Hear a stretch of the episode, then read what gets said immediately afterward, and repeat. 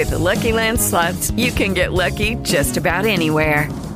This is your captain speaking. Uh, we've got clear runway and the weather's fine, but we're just going to circle up here a while and uh, get lucky.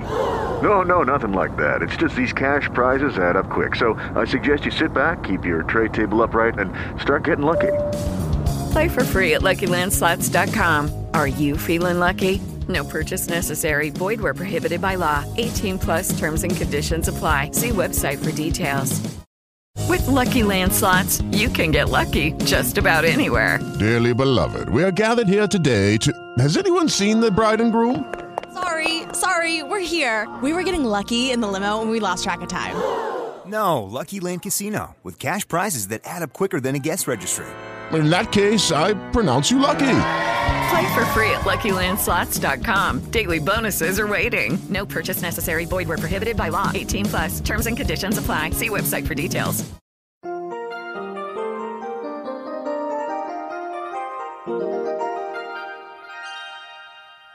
Dice la Biblia, reflexiona en tu corazón que el Señor es Dios, en los cielos y en la tierra.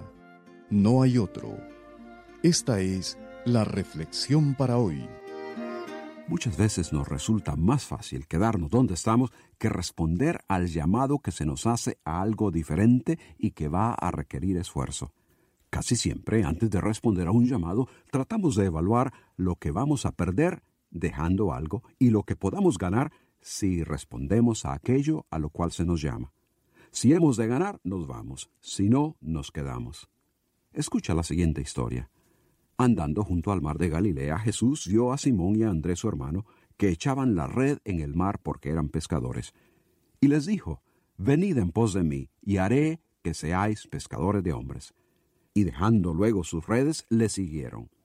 Pasando de allí un poco más adelante, vio a Jacobo hijo de Zebedeo y a Juan su hermano, también ellos en la barca, que remendaban las redes.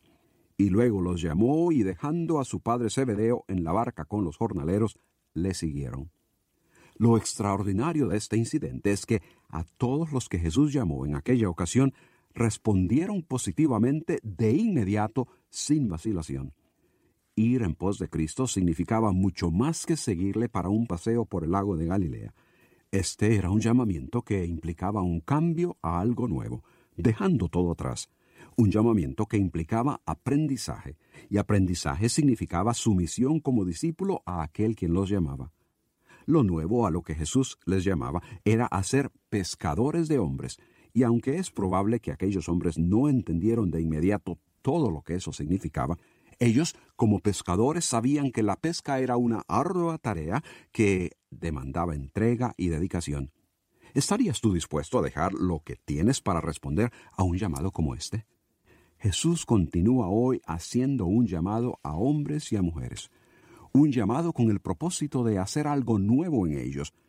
El llamado fundamental que Él nos hace es a que nos identifiquemos con Él, que seamos de Él, que pertenezcamos a Él. Jesús dijo a los que no creían, Vosotros no creéis porque no sois de mis ovejas.